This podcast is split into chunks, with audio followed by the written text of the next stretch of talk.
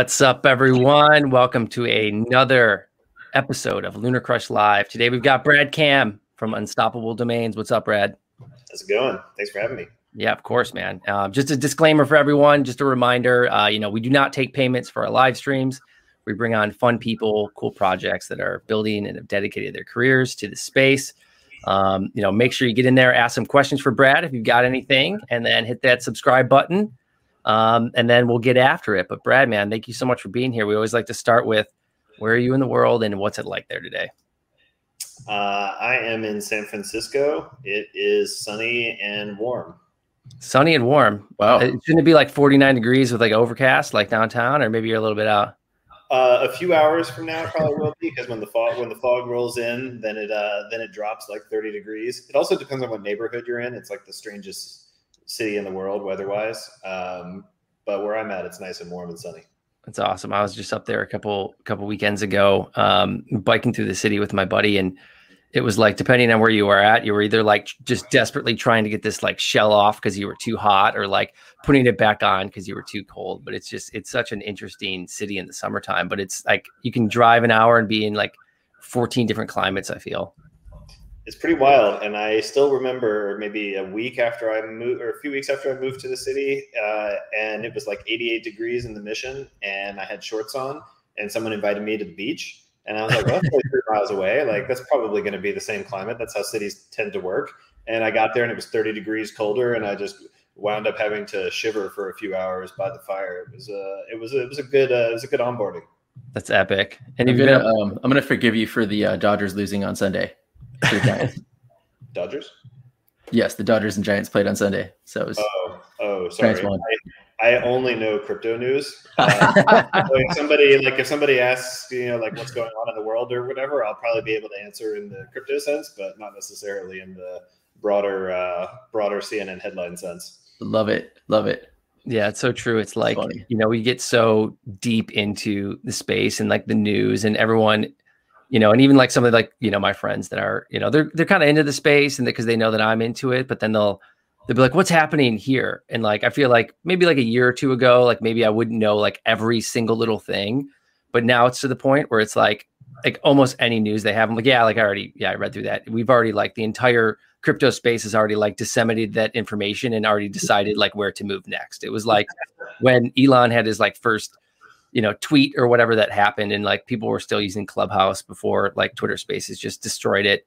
Um, and like the entire community got onto like clubhouse. Like what do we do about this? And it was like all happening like in the open like just trying to figure out how to manage it. And then it was like boom we were on to like the narrative already. And it was like then it took like three months for that to cycle through like the rest of the the rest of like the world with like just regular news. Mm-hmm. So brad tell us um you know i want to hear your story a little bit you know how you got involved you know in the space like you know why are you working on this? And then you know i'm sure you'll kind of level that into like what is unstoppable domains and what do you guys do? Sure. Uh, so i've been i guess i've been an entrepreneur since uh, since i was in college. Uh, was starting real estate related companies uh, in atlanta. I had one company kind of uh, flop and decided to go to grad school for a very short period of time in dc to study politics of all things wow uh, and uh, after about four months, I actually really enjoyed it. But after about four, maybe six months, I realized that uh, uh no change was going to be happening there. And I think just kind of maybe got like a little bit um, cynical or pessimistic about uh, how the world could improve outside of maybe some stuff happening on the edges in tech. So this was like my trigger. I needed to get out to San Francisco. I need to go start working on startups. Um, so I abandoned the the master's degree, moved to San Francisco uh, started working on a company called Talkable. It's marketing tech, nothing to do with crypto. Uh, but I moved into this uh, into this uh, hacker house called 20 Mission uh, in the Mission District in San Francisco, and it was a early uh, crypto hub. Like the founder started the second Bitcoin exchange in the U.S. Didn't last very long. It was shut down pretty quickly afterwards. um, but I think this was before Coinbase even. Wow and there were some very early Bitcoin meetups in the building. Vitalik actually gave a talk in the courtyard before Ethereum went live. Uh, essentially, everybody that I met and knew uh, in San Francisco was a uh, was a was a was pretty deep down the crypto rabbit hole. And this was like 2013, I guess. Dang, that's early. 2013. And so I read the white paper then, um, started buying, was an enthusiast, was going to events and stuff like that. The, the scene was really active uh, in San Francisco uh, during that time. It was a really small, small community, but uh, but super active. And I kind of always knew I would do something in the space, but didn't know exactly what. I'm not a developer. Uh, a lot of the time, at that time, it was mostly around protocol development. And then the companies that were being formed were really just uh, exchanges, and exchanges are awesome, super valuable, super important. Uh, but they're kind of like they're, they're kind of almost like like traditional finance companies with all this like they're like banks with all this like heavy compliance and stuff like that. And so that never appealed to me as an entrepreneur. I never thought to myself I want to go work on a heavily heavily regulated compliance based company. Um, so I just didn't really see like where I would kind of fit into the fit into the world. Uh, and then fast forward a few years, then there's uh, Ethereum comes out, and then 2017ish, I would say, maybe end of 2016 was when you started to kind of see uh, like real like companies, like real apps and stuff being, being built on top. And then I was like, okay, now now I get it. Like now this is this is a form factor that I can get my head around. I understand, and I'm I'm excited about. So then then it was like a lot clearer. Okay, now it's kind of ready for for you know people like me that maybe would focus on like go to market, for example. Um, so a good friend of mine co-founded or founded uh, Unstoppable Domains uh, in January of 2018. Uh, I stepped back to the board of my previous company pretty soon after that, and um, yeah, the rest is history. Just said, "This is it. I'm going for it." It is kind of interesting to think about. Like everyone's, everyone always talks about, you know, San Francisco, and they're like, "Oh, now like innovation happens anywhere. Innovation, you know, it's going. Doesn't matter where you're at, but it's just interesting to hear like." you know, at this early hacker house, you know, it was like, you know, th- like that could have been like one of the earlier spots and like Vitalik coming to like visit and have like a talk there. It's like there's still so much that happens in San Francisco and like the Bay Area that like it's not it's not going away. Community is super important, especially in-person community, because it, it, it impacts your ideas, it impacts your access. So like in almost every industry, you see this kind of like you, know, you see the, these places where the you know, industry leaders are hanging out together and like that's like a little insiders club so to speak. Every industry has that. Crypto has it too. I think crypto is better than most because it's really easy to stumble your way. It's going from an outsider to an insider is really just you know six months of learning and tweeting yep. and yep. reaching out to people like it's so easy to get in but there is still an insider insiders club and they do hang out in person at various places and uh, you'll learn a ton if you hang out with them. Like you really will. Like seeing tech uh, and seeing you know crypto from the outside, it's a little hard to contextualize exactly what's going on. I remember when I first got to San Francisco, I thought VCs knew what they were talking about because I was just coming from the outside world and I'm listening. There were all these thought leaders and they're publishing all yeah. this stuff. And I get to San Francisco and I realized it's all marketing. And actually, the founders that, know, that know what's going on, but they're not as loud. Um, but it's hard to suss all that stuff out when you're uh, when you're too far from it. Yeah, it's a good point though. Just getting into the industry. I mean, even when we were starting too, it was like you know I remember it was like very early on. Like it was like a Bitcoin. I think it was 2019, um, where like I went to one of your guys' meetups just real quick, and there was like a couple of folks there. Um, and then like you know, sure enough, like I just went to Crypto Mondays here in Los Angeles like a week ago, and you know I just was standing next to a random founder and didn't know and like the last person that we had like both spoke to in Telegram ended up being like the same person. He was building like this really cool like little wallet on like Luna and Terra, and I'm like, how small is this? You know, it's like you just gotta dedicate because I think it's like people realize that once you have jumped headfirst and you're really into the space, then it's like you're just immediately accepted because it means that you kind of have bought out, bought off on like what this is all about. I totally agree, and I yeah. think that's the that's the best part about this insiders club versus others is that uh, it really is like that really is it like you if you join full time like if like that's really it like that's really the only qualification is that like this is what you're spending your time on. And maybe maybe even that is a, a loose rule. Maybe maybe it can still be part-time and you can be in the club. I think it's pretty easy to access. Um, but yeah, right now, ever since maybe ever since June, uh, the crypto events and things like that that are happening in San Francisco are awesome. Really, everything, everything, is like overflow. Like every, you know, like if there's there's 40 spots, there's 80 people. Like everything is just being so well attended. Probably because everybody just wants to hang out. They just haven't seen each, seen each other. so um, so there's just that that hunger. But it's pretty it's pretty vibrant right now. It's pretty uh, it's pretty exhilarating. Awesome. What, what kind of uh, what kind of things are you you seeing them build when you go to these events? Uh, well, so it kind of depends on the depends on the quarter, of course. Um, so I would say that uh, maybe we're in the DAO phase. Uh, so there's a lot of DAO startups. There's a lot of like DAO like service providers trying to help you start your own DAO. Um, that seems like a pretty popular, uh, pretty popular thing right now. I would say if we were talking three months ago, I probably would have said uh, NFT platforms.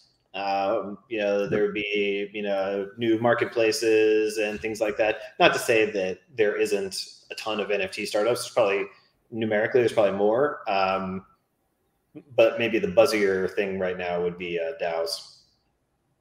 Interesting. Are those DAOs focused on anything specific? Like, are they building like what within them? Uh, so broad, but um, yeah. I think I think it's mostly about tools and technology to more easily launch DAOs of multiple types. Some are these like you know like investment vehicles trying to do like VC stuff. Some are kind of like trying to do compliance for like I guess more like these like non-profity community DAOs. I guess it's really about the tool sets may be nonprofit versus for profit. I don't know if that's the right way to divide the market, but that seems like those two groups at least would need some different stuff. Um, yeah, I don't know. It's, it's, super broad. There's a lot of different a lot of different angles being taken there, um, but those are the two biggest buckets I've seen. Super interesting. Yeah, I feel like with DAOs, it's it's you know it, we're on some sort of cusp with that. It's like it's something that obviously people have been working on. It's been around, like, but I feel like it's it's hard to identify like where and when, especially like if you're like I kind of think about like Shapeshift, right? And like what like Eric Voorhees is doing with like, hey, we've been a centralized company for seven years, and now you know we're going to go decentralize, right? And then how do you do that? How do you open source your your code now, right after being centralized with security and like bringing on the right people? And how do we migrate like our internal Slack to an external Discord?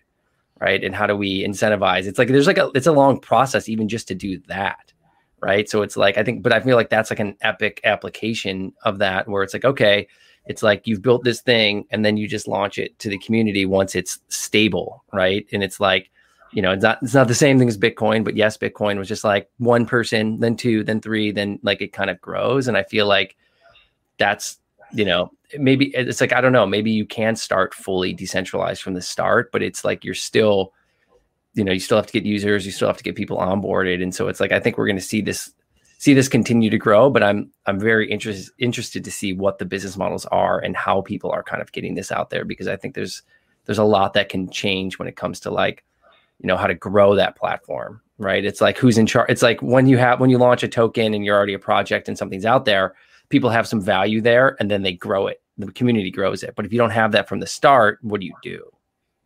Yeah and it's it's been floating around for a while. I mean i think that even the pitch the initial pitch for ethereum during its ico uh, one of the stories that was being told at the time was we should decentralize uber. Uh, and we can create like a DAO version of Uber. I'm not even sure if the term DAO existed yet, but yeah, that was like one of the you know when people were talking about use cases, that was probably like one of the top three that was being brought up uh, even before Ethereum launched. So the the the the it's been bubbling up for quite a while, and now it just hasn't you know it hasn't hit its stride yet. There's not like a ton of like really awesome DAOs that we would be uh, that we'd be driving our friends to uh, yet that have kind of mainstream ish appeal. There's like very like community oriented ones I don't know. It's actually going quite well. Uh, it's hard to, you know, it's more yeah. just maybe it hasn't hit the zeitgeist yet, you know, because NFTs had to build for years before all of a sudden they're on New York Times. You know, it was yeah. like that community was buzzing, like going back to uh, NFT NYC, which is like the you know the NFT community event uh, that's been going on for many years. And like in 2019, that place was packed and it was buzzing, and like crypto markets were like at the bottom. But like that was such an excited, vibrant community. There were hundreds of different things going on. Uh, it was so clear that that was like a that was like a juggernaut that was building uh, in the background. Uh, I wasn't at the equivalent of, of some of those DeFi events, but I'll bet it was similar. Uh, it was similar in the DeFi world. I mean, you know, going back to you know, Maker in 2016. So like there had been many years of building uh, before that thing finally, that narrative finally kind of took over and I I would probably I would say we probably have something similar going on with DAOs. Yeah, no, I think that's a great example. Um, you know, because in the it's like the insiders in the space and the people that are here. It's like if that's on fire with the people that are here, like obviously that's going to translate, you know, to the open market maybe a little bit more. And like NFTs, it just you know the fact that that's probably the first way that people are starting to get into the cryptocurrency market today. I think is it's just a much more fun way than like, hey, buy buy your first Bitcoin, you know, which is great. Like, hey, we're onboarding people, but it's way cooler to say like, hey, buy like this thing with Top Shot or buy something that you can collect that you like that's like, you know, important to you that you're passionate about. So it's just a more fun way, I think, to get people in. Yeah. So Brad, I want I want you to just give us like what is the like you know what's the elevator pitch for Unstoppable Domains? Like, what do you guys do?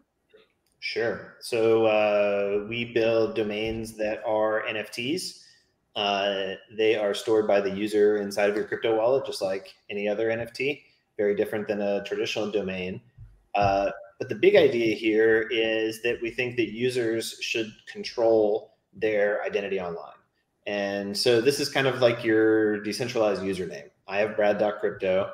Uh, I can use it to display my website content but I can also use it to receive money, kind of like my Venmo account. You can send me money to brad.crypto.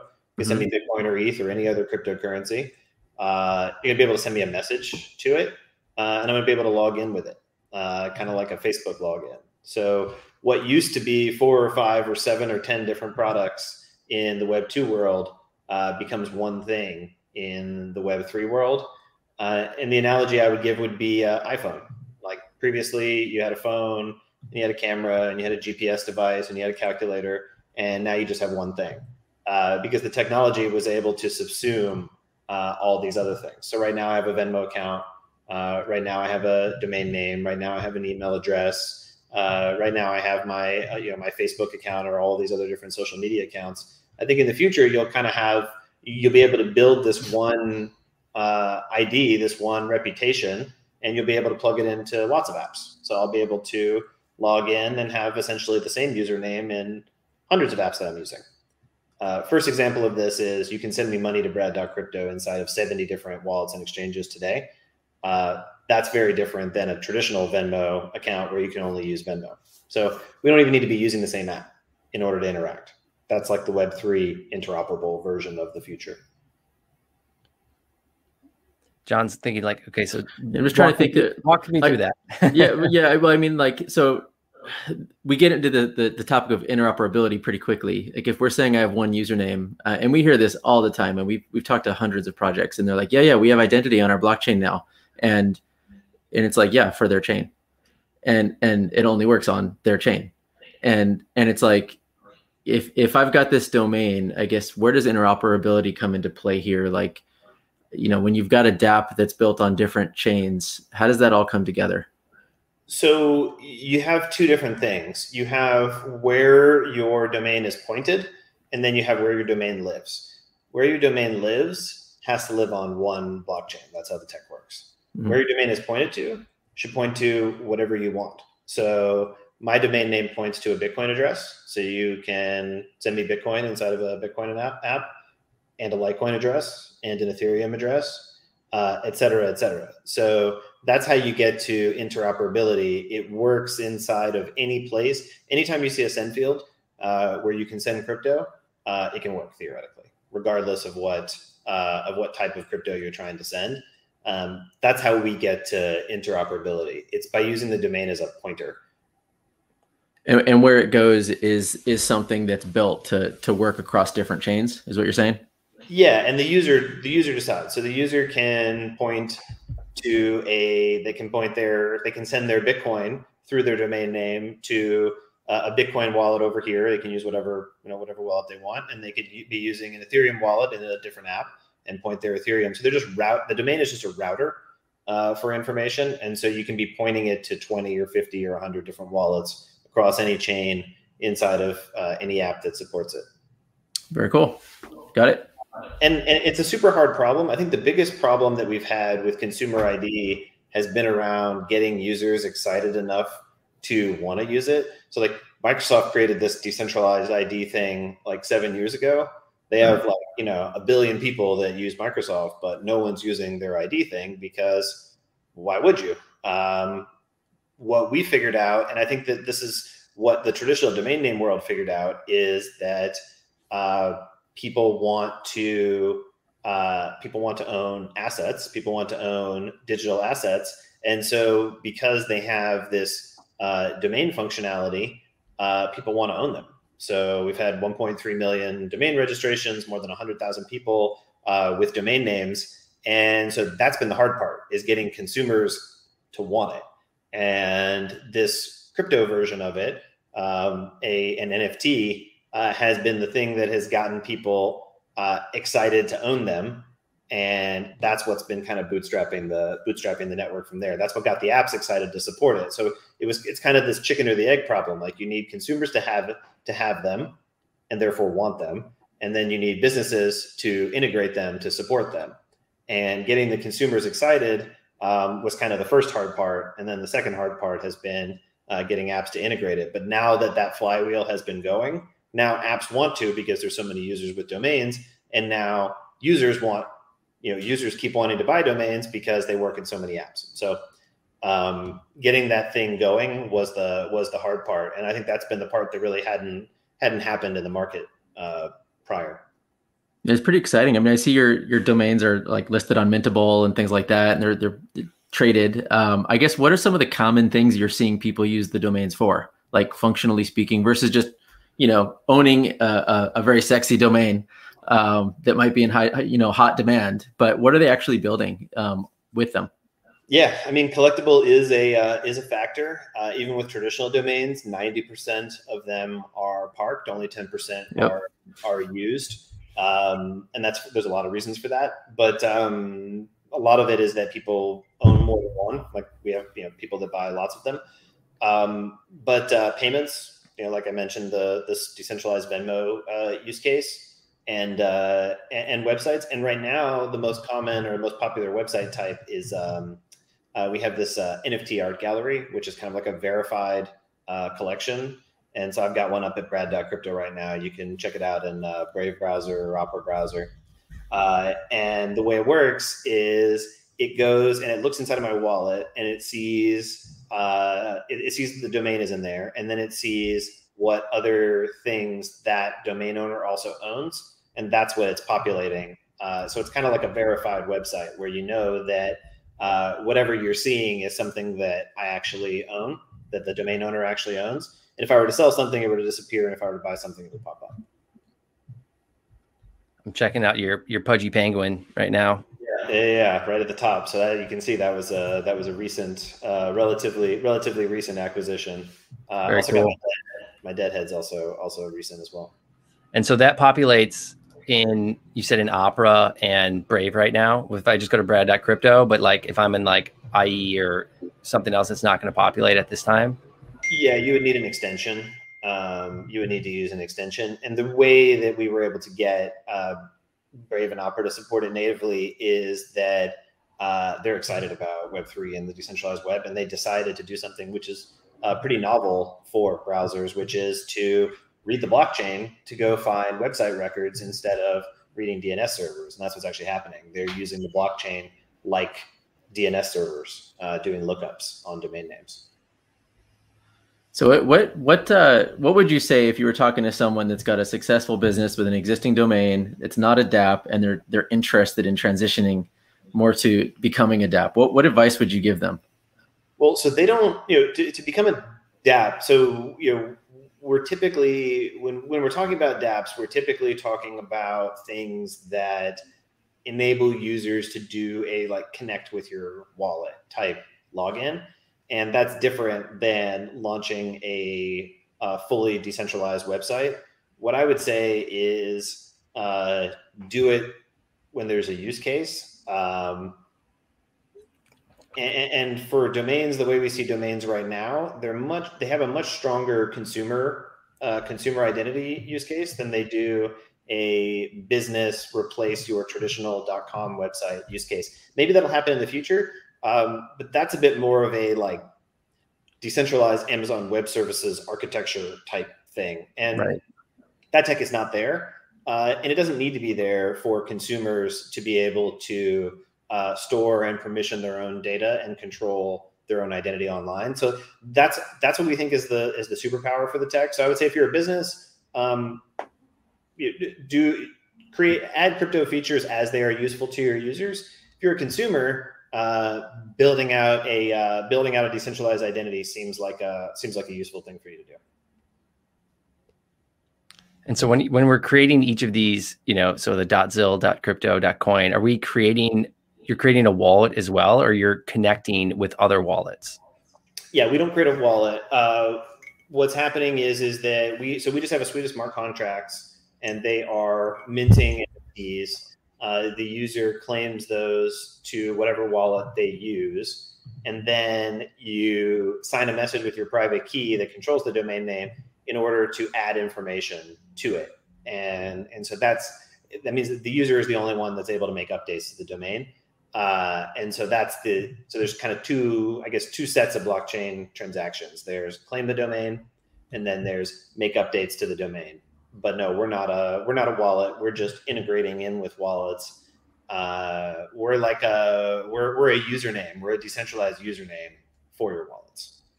And that's pretty cool though. It's like you're you're like the authentication process of doing that is something that it's like if you know if people got used to that a little bit more regularly then that would actually like untie i think a lot of like wallet usage and everything. It's like hey i'm just going to like be able to authenticate with this one thing that i'm the only one that has access to that. And then if i remove that they no longer have that data. It's kind of like the like the og like dream of like what this is all supposed to be about was like hey i'm my own api right? And you don't you're not housing my data. I'm housing my data. And if i want to showcase my data on the decentralized facebook eventually you know i can do that and and you get at you got at one of the you know one of the coolest one of the coolest pieces of this uh, which is that when the user controls and permissions their own data it means that you can have the same experience in every app that you're using like right now facebook controls my data facebook is this silo and if I leave Facebook, I have to completely rebuild my reputation. I don't have anything,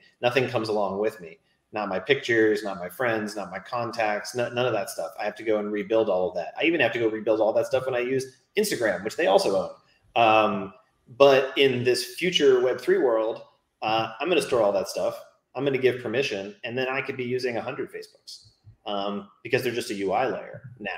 And that's really what this whole thing is about. We're taking the the the data layer, the backend, the data storage part, uh, which is really how those companies maintain their monopolies, is by being these data storage uh, companies, uh, and turn them just into UIs, which is what DApps are. They're just they're just UIs. Blockchain's the backend essentially. Um, and so like that's the future I think for most or if not all consumer apps.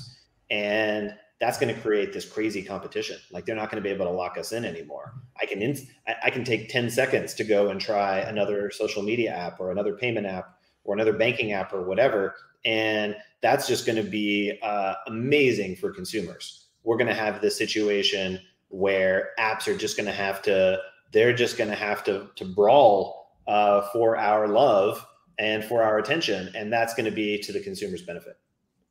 No, it's it's you're exactly right. And I'm just like having this vision of like imagine, you know, you're like you have a choice between five different social media networks. And instantaneously, if you put your key in, you can actually see what your timeline or see what like maybe that app would look like. Right. So you don't have to go and spend, it's like, oh, I got to dedicate how much time to like utilizing this one service. Um, and then it's kind of like a race to a race to experience, right? And it's all about the end user experience for them and dedicating all their time to that versus like a traditional app where you spend so much time thinking about data and how you can like acquire that data and what you're going to do with it once it's there and showcasing it. It's like, no, you're just thinking about like users and like the pure performance of that. It's, it's interesting. It's like once you kind of understand that, it's kind of mind blowing. And there's something about it that consumers probably don't fully see yet. Because I mean, when you tell a consumer, "Hey, you're going to be able to choose from 100 Facebooks," they're like, "Okay, that sounds you know pretty good. Maybe Facebook won't control everything. That sounds better." But the reason why this is going to just completely blow up and you're just never, you're not going to want to do anything other than this is when you control the data, you're the one that monetizes it. Like Facebook's entire business is they sell details about you to advertisers. If you control it, they don't have that leverage anymore.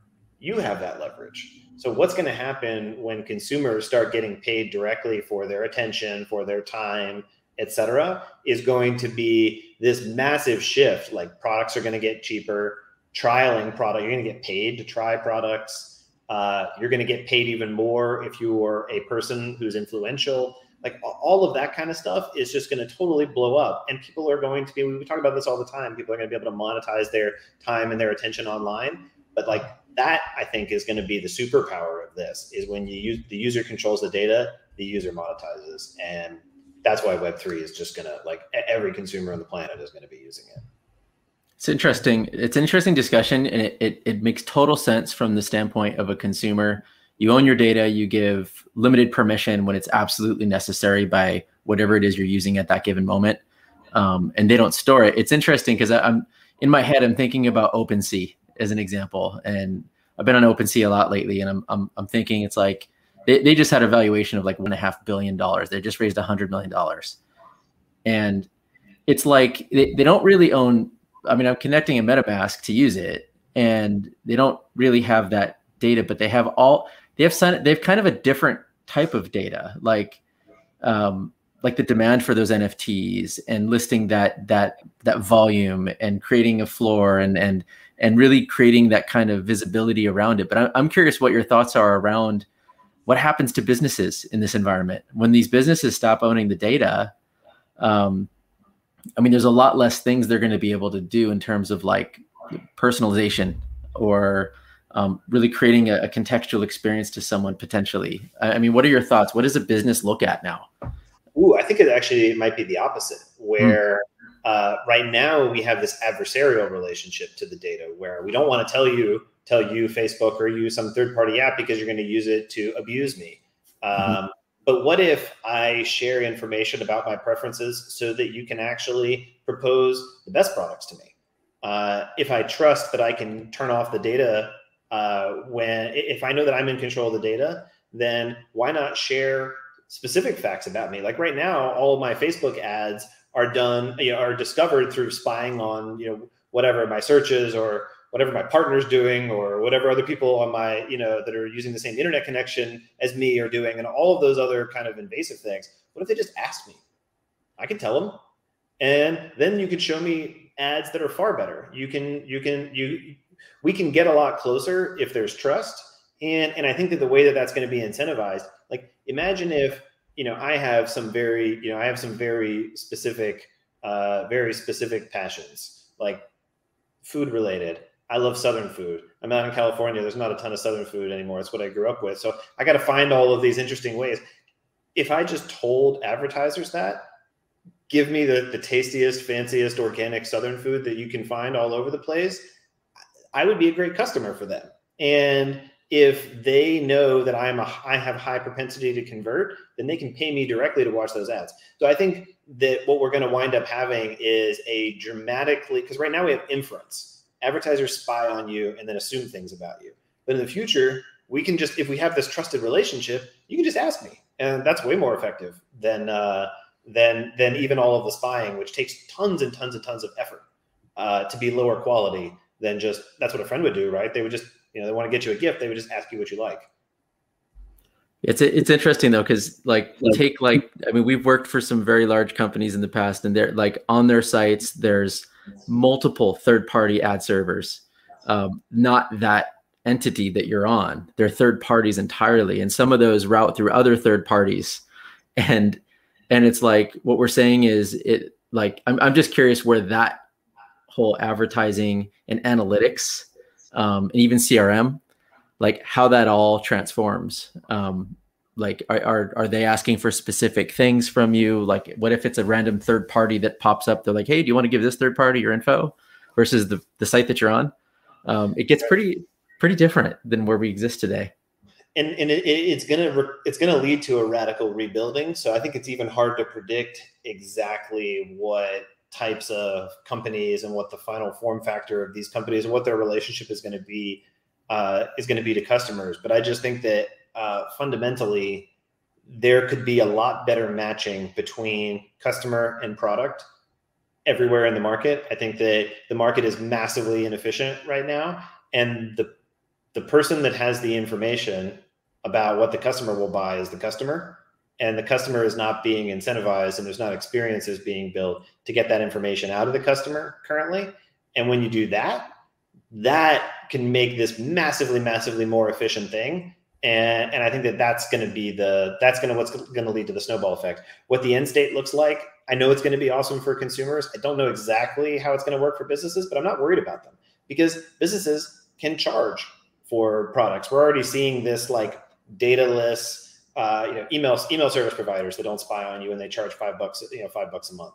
Like we're already starting to see this new wave of uh, j- just make your costs up front.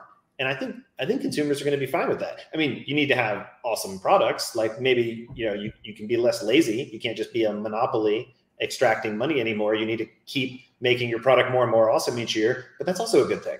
Um, so I, I just don't see how this doesn't create multiple virtuous circles uh, cycles. I'm not really sure what the end state actually looks like though. I think for like businesses, it's like, you know, maybe some of the older businesses, it's like they don't move as quick, right? Obviously, because they're like, they're just holding on as long as humanly possible to this like model that they have. But I think it's like, if you look at the long game, it's like all of the new companies, especially in our space, like we are talking about DAOs, right? Like they're orienting their business model to capture value in this way right and so it's like you know and what we've seen it's like you know to call out like looking at some like products that are like you know growing so rapidly i just saw someone post like solana is the like the largest or fastest growing like series a like 18 months or whatever that it was for like anything. And it's like these businesses because they have you know 4 billion people in that market versus you know potentially a smaller marketplace somewhere in an individual country this could happen quick because of how fast these businesses are being built right? So there could be a much faster disruption to this business model than maybe people are thinking is going to happen right? They don't think that someone's going to unseat google right they don't think someone's going to unseat you know i think hardware probably takes a little bit longer with like an apple or something like that but it's like for these kind of like mid-sized businesses it's like you're right like i easily would just give them the data be like hey i'm into soccer and uh, surfing and running like that's literally all I want to see ads for, right? And it's like I would easily give that, no questions asked. And that's the stuff that the shit that I'm going to buy, right? Not all this other stuff versus like, you know, how you're right, how much time and effort did it take to like triangulate that I like soccer? like how much time and effort when they could I could have just like pressed this button, right? And so I don't know, maybe there's efficiencies there that they find that allows them to create more margin versus paying all these data companies that like, you know, Oracle to go, you know, strip the personalization personalized data or the you know off of like facebook lists or something like that and maybe one other trend that's happening that's just kind of going along with this is that the way that these data monopoly companies are operating now uh, is under threat like they are getting legal pressure from eu and from us around the way that they're not protecting consumers and we have a technology solution which is put the user in control. Like we, the crypto community, have an actual technology remedy uh, to this problem. But part of the reason why I think that they're more vulnerable than other people think they are is because there's also uh, and there's also a, uh, a push against their business model on essentially consumer protection grounds. And and so they're going to be forced to to change a little bit. You're already seeing it. Uh, I think you know Twitter just had paid follow paid follows. Uh, I think that's super interesting the fact that a you know a traditional social media company realizes that direct transactions uh, might actually be a healthier incentive in some ways for members of their community. So we're already seeing those ad business models uh, shifting just inside of the existing players. Uh, and yeah, if we if we unleash this tidal wave of interoperability, we're gonna we're just gonna have crazy competition everywhere uh, which is which is really good. But yeah, and, and the other thing that you called out, which is that maybe even these new crypto business models will also be more vulnerable to uh, to quick innovation and change. Like maybe they will need to be more nimble than uh, the previous Web two companies, and that's also good.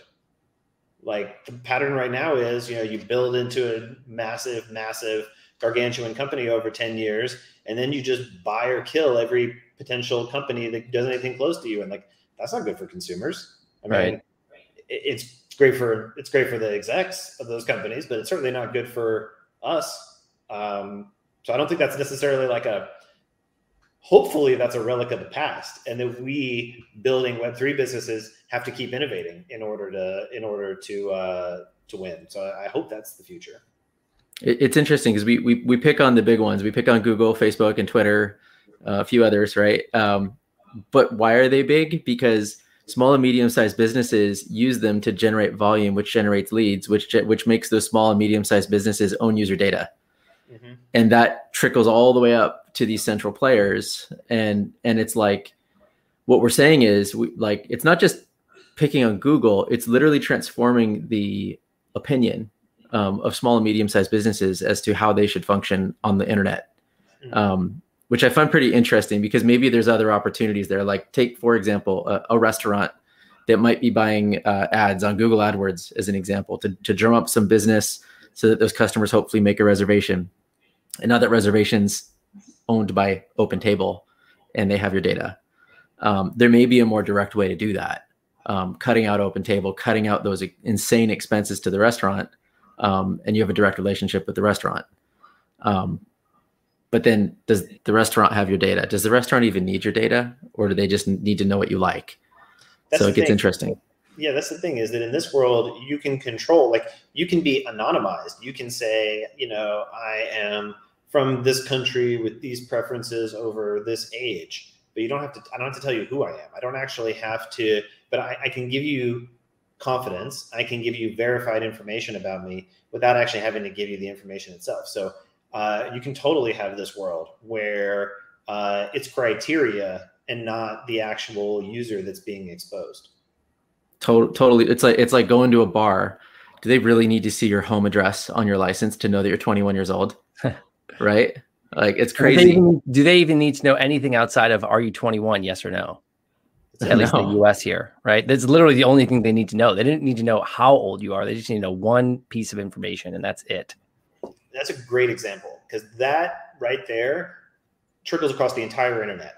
Everywhere where an app only needed one or two things about you in order to provide you a service, they're collecting 20 or 100 things. So, like that right there is just a perfect example of what's wrong with the internet today and it's like think about like searching. So it's like if i'm on google and it's like say i'm trying you know to understand you know some historical fact or something because i was like oh i want to start reading about this thing that happened whatever a long time ago.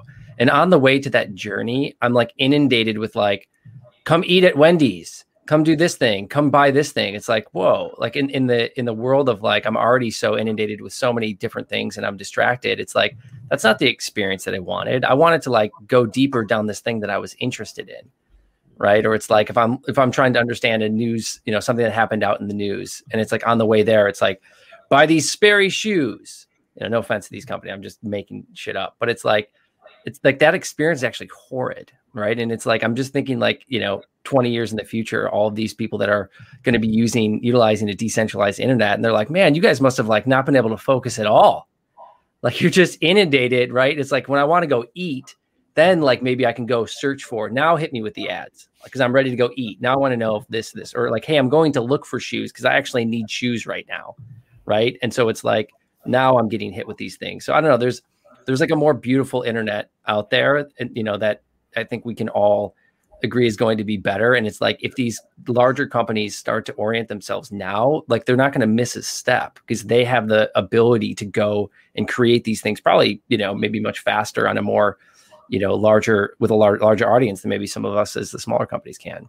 Yeah. And what if you had some sort of a personal health tracker and you controlled the data and it was able to monitor that you were getting hungry? And then, you know, because like I have this problem where I work all day and then at the end of the day, I I'm super hungry and I and I haven't thought about it yet. So like now I need to go make myself some food or order or whatever. And every single day this happens to me where I finish and I'm hungry and food isn't there yet. I have to go work on it. But you know, maybe there was maybe there'd be a health tracking app where I control the data and it's like and it's like, hey, you're getting a little you're getting a little hungry, you know? here are a few here are a few good choices for today. Like, you know, I'm I'm spending every night, like my my wallet's open. I'm ready I'm ready for somebody to sell me something in that moment, but there's no, and I would never hand over that data to one of these giant companies right now. That sounds terrifying. They're going to know every single detail of my, you know, my biology. So we don't have the relationship to enable that experience today uh, with the companies we're working with. We can like uh, this is like the rabbit hole that I would love to just keep going down. I mean, I, I did want a couple things about Unstoppable. I mean, like some of the just like a fun one, like some of these domains that you guys have, like .zil, .wallet, .x, .888. Like, is there anything like specific that folks are are starting on each of these kind of like, you know, extensions? Yeah, so I think that the the goal was to try to tap into a few different uh, a few different communities and use cases. Um, so we have dot .nft uh, you can tell kind of what you know who, who that's for. That's yeah. for, uh, largely for the artist community. We're starting to see a lot of people building galleries using that. Uh, Dot Wallet was meant to be uh, kind of a, a, generalized tool for for payments. Uh, we had Dot Crypto as you know kind of our, our first our first big one, uh, okay. but a lot of people, especially people who are just thinking about payments around the world, don't associate with crypto specifically. Um, they just want to know that they're sending money. Maybe they're sending stable coins. Maybe the crypto part is abstracted. Um, so dot wallet is for is for them. Uh, those are a few categories. Dot 888 is an interesting one. In the traditional domain world, I believe 888.com is seen as the second most valuable domain name. X.com okay. is the first. And, okay. And, and, part of the reason why 888 is such a big deal is it, it's essentially it's a little bit of like a wordplay, but it essentially means like uh, like good luck um, in Chinese, and it is a very common uh, New Year's, you know, like New Year's wish, uh, and has kind of taken on this meme-like status where things associated with eights uh, are extremely uh, valuable and important, from gambling to domain names, so all of these different things. Uh, so that was the idea behind uh, behind .888. Probably less you know, people in US might have slightly less context there, but it's quite a big deal, uh, quite a big deal around the world. Uh, and then dot .x, you know, the idea is is that uh, simpler is better, and something that has not been possible in the traditional domain world is one character, uh, one character endings. They only allow three character endings, and then some countries are able to have two character endings, uh, but no one gets a one character ending. And so we thought that that was going to be something that people would be able to uh, would just be simpler, uh, simpler and easier for the world. So some uh, some reasons why we made some of those uh, some of those choices. Also got DAO. Um, I uh, alluding to the kind of what happened with the you know what we were talking about at the beginning of the conversation, but uh, I think that one is going to get a lot more attention when when the DAO means you know narrative becomes mainstream, and I bet that's going to happen sometime in 2022. That's my that's my current bet. Okay, that's that's your like. What's the headline? What's the crypto headline going to be? You know, in like Q3 of 2022, and it's going to be all about DAOs. Yeah, 2020 was uh, was DeFi. Uh, 2021 was NFTs, and I think 2022 is going to be DAOs. Is it is it possible to do a subdomain on some of these? Yeah, you can do subdomains. Uh, there there's some there are a lot of extra hidden risks with subdomains, particularly around people scamming. Um, so you don't want to have a subdomain owner be able to go and act completely independent of the regular domain owner.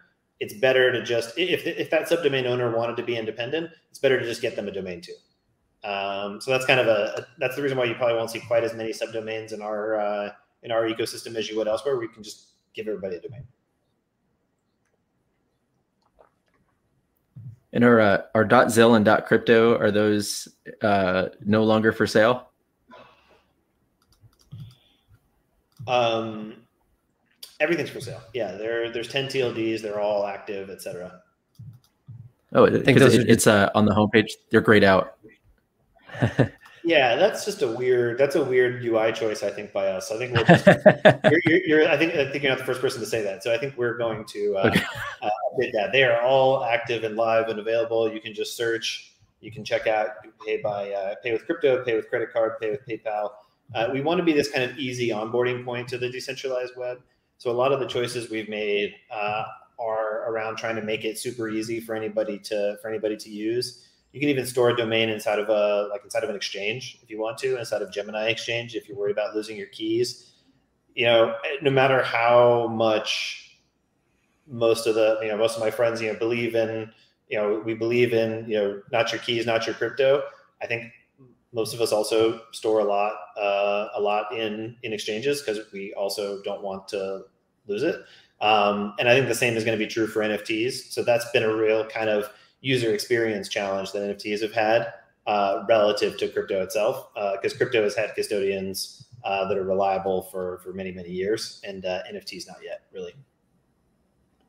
You bring up a that's a really good point, and it's like it's a transition, right? It's like getting getting people you know understanding you know that hey you know it's it's tough to say to someone like hey you have all these accounts they're FDIC insured you know like your money is secure especially if you're holding in cash and then you're trying to convert that person you know into a user of crypto and you're like hey yeah memorize this like 12 word thing or this private key thing and then put it in this browser and this browser only you know and they're like well i can't just get it on my other computer you know so it's like it's it's going to be like a transition there of getting like you know kind of moving over so i think it's i think it's a good thing to have compatibility across some of that to start because that's how you bring people in right mm-hmm. like it's just a progression to bring new people into the industry is like hey you got to kind of go where people feel comfortable and they kind of lead them towards where you know we're what we're talking about with like their data and then they're going to get used to that but it's a progression it doesn't happen overnight and it doesn't need to um, you know we're going to there's going to be many many steps as we decentralize the web and it's going to take decades. Um, you know, it took it took decades to build the infrastructure that we're currently using. It's going to take decades to uh, to improve it to get all the way there. But uh, as long as we're moving towards this concept of digital assets, of assets on blockchains, as long as that's becoming more prevalent in people's lives year over year, um, then I think we're, we're going in the right direction. Yeah. And these, so some of these like templates, you know, like even one of the the line items on there was just like use one of our templates to become part of like the decentralized internet right like that's kind of what you guys are are telling everyone and so it's like you know it's like if there's a beginner someone that's just coming in that like maybe knows crypto a little bit like what is the best way for them to kind of get started um, and like what's like a, a really simple use case for someone that's just trying to understand like you know hey i want i want to buy i want to buy joe vez you know dot crypto and i want to use use that as like my new wallet yeah you just um, you just go and search. It works kind of like a GoDaddy. You can check out with crypto or with credit card. So that part is also super easy. Uh, you claim to your wallet. That's the crypto-y part that maybe is slightly weirder than um, than a Web two app, but totally doable. No more complicated than using OpenSea or anything like that. And uh, and then there's like a pretty simple interface where you can add your crypto addresses, and then you're set up. Uh, and once you're set up, you can tell your friends, "Hey, send me money uh, to this domain name. So like right now, you could send me money to brad.crypto. I don't need to uh, go and ask what your email address is and copy and paste the address and send it to you and have you copy and paste it and hope that nothing went wrong. Um, so not only is it decreasing this complexity, but it's also uh, increasing your assurance that you're sending to the right address. This address, you have some sort of verification. Uh, we even have this feature where you can attach your Twitter handle to your domain name if you want to. And we use a Chainlink, uh, a Chainlink Oracle to do it. And so what winds up happening is is that I can I can type in you can type in someone's domain name and you can see the Twitter handle, and then you can verify that you're that you're sending to the right person. This is much closer to how Web two works. Now the user is totally in control. So if you don't want to attach your Twitter handle, you don't have to. If you want to attach a uh, a pseudo anonymous uh, Twitter handle, you can do that. Like you have you the user are in complete control uh, but the idea is is that we think the way this is going to go is you're going to have some sort of verification.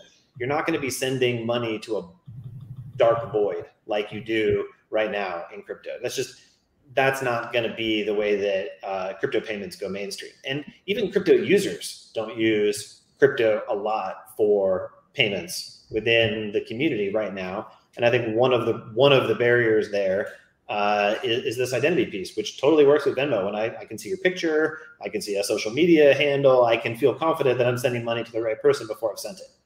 Doesn't exist yet in crypto. That's one of the key things that's missing. And that's a super easy thing for you to do as a new user. You can just try it out and, and it'll make more sense to you. It'll probably make more sense to you than uh, the way that it works right now for sending crypto payments.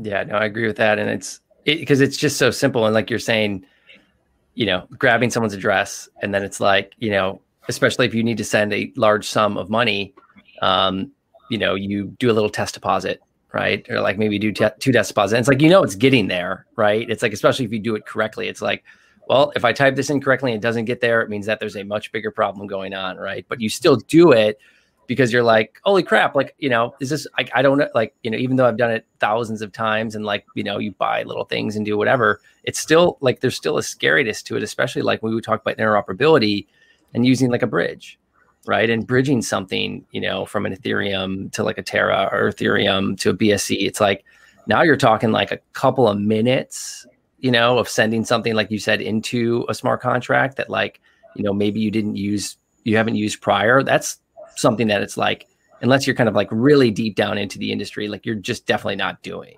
Right. And so it's like, if you want to buy an NFT on this other network, how do I get something over there? Oh, I got to go.